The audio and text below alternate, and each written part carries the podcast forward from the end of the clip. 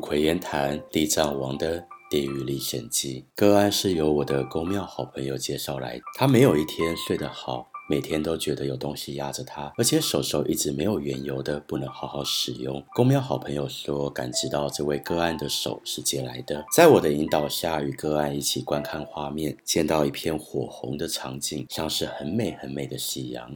在这个时空里，个案的样子不同，瘦弱，并且灰头土脸、断手断脚。他对旁边的人，看起来是他曾经的爸爸和妈妈说：“我要先上去了。”我需要你们的手的能量，借我你的手。我上去以后一定会念经或找其他办法超度你们，带你们一起走。不然我上去以后会没有手。个案感知到。当时自己对他们说的话，其实就是在说谎了，压根没有打算真的做这些事情。这个处理很简单，找到那个空间里的地藏王做监督，接着就是忏悔，还有做到最初答应的事，送光以及念忏悔文等等的给那两个讨债的鬼魂即可。我分享个案，地狱都是自己为自己打造的牢笼，你到了集体意识的世界。为什么会去呢？因为在你死后，你的执念，你无法原谅你自己啊！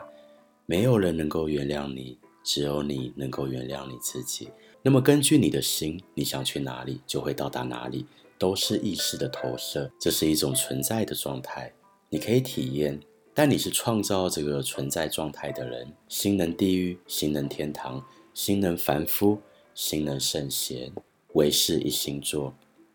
在我拥有的记忆中，大多来自更高维度的记忆。当天，我也想要体验第三维度的地球的集体意识中的世界，也就是他看见的地狱。现在就分享二十五岁那天，我进行四个小时体验的旅程。我请同样的地藏王菩萨带我到地狱旅游。进入地狱，地上很多的手手。像是索取的意思，有很多人排队的地方，也有看见那些人用类似刀片的东西割开自己的手背，肌肉身，血肉模糊。我理解他们拥有的是撕心裂肺的心。我与地藏王菩萨聊了很久，表示欣赏，他却告诉我，我正在跟他做一样的事情。我们都在炼狱中带领大家。我讨论到大家都不愿意聆听。他告诉我要等待啊。我讨论到过程中，我的人性越来越少。他笑说：“你不是很喜欢这件事情吗？真假之间，你选择了真实，你也喜欢真实。但是在假象里要带来真实，就要学会用假象去带入，同时让话语让心变得有穿透力。过程中，他的振动频率有让我感受到他所形容的那股感觉，很像是震波。”一阵一阵的传送过来，我回复他，在觉察自己的过程中，与其说是人性减少，不如说我减少的是情。我依然有灵魂的愉悦以及爱，而减少的情，我想是来自于依赖，因为我放下了对人的期待与索取。我知道一旦有了索取，就会产生批判。我们讨论到心中的沉重，彼此聊到，其实要心如如不动，有心境跟外境，外境上的一切就像河流。我们无论顺流或是逆流，都是水流。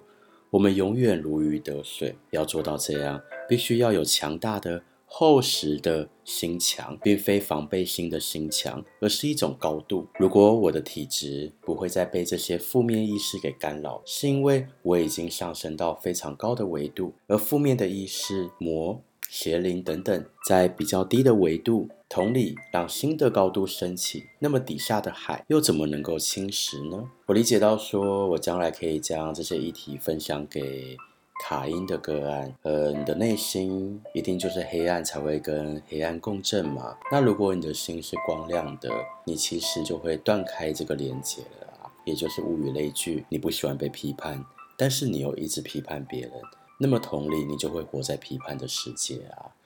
你不喜欢被八卦，可是你又一直八卦别人，你就会活在八卦的世界啊。我们继续讨论到，面对无知的人，是慈悲喜舍，慈是爱，是协助，是指引，是点化，是帮助；悲是同理理解，感受他们的痛苦，但并不会让自己也感到痛苦，理解他们悲苦的点；喜是快乐的感受。分享快乐，也让自己处于在这样子的频率当中。只有我们内在的 energy 快乐，我们才能够散播真正快乐的意志。舍是舍弃，舍弃掉身上的重担，我们就会发现，其实整个世界都是我们的大背包。那么，我们又何必在意这重重的小背包呢？如果我们愿意放下这个小背包，也就是执念，我们才会发现，我们拥有了一整个世界。整个世界都是我们的一部分。地藏王透过我想分享给人类的想法是，让自己的心提升成菩萨，去感受菩萨的自己、菩萨的心智、菩萨的决定、菩萨的行动，去问问自己，作为菩萨应对这个课题该怎么做呢？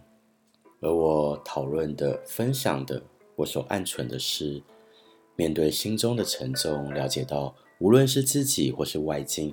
我们在体验这一切的过程，其实就如同草木的生长，是一种秩序，是一种道理，会有艳阳高照，会有雷雨交加，而我们只是享受生长的一切过程，享受这一切的自然，尽量的去放下头脑的应该与不应该，用你的心去体验，去感受，去问问自己，这让我们经历了什么，成长了什么。最后，祝福大家，作为一个菩萨，运用菩萨的心智、菩萨的决定，好好享受你的生命喽！祝。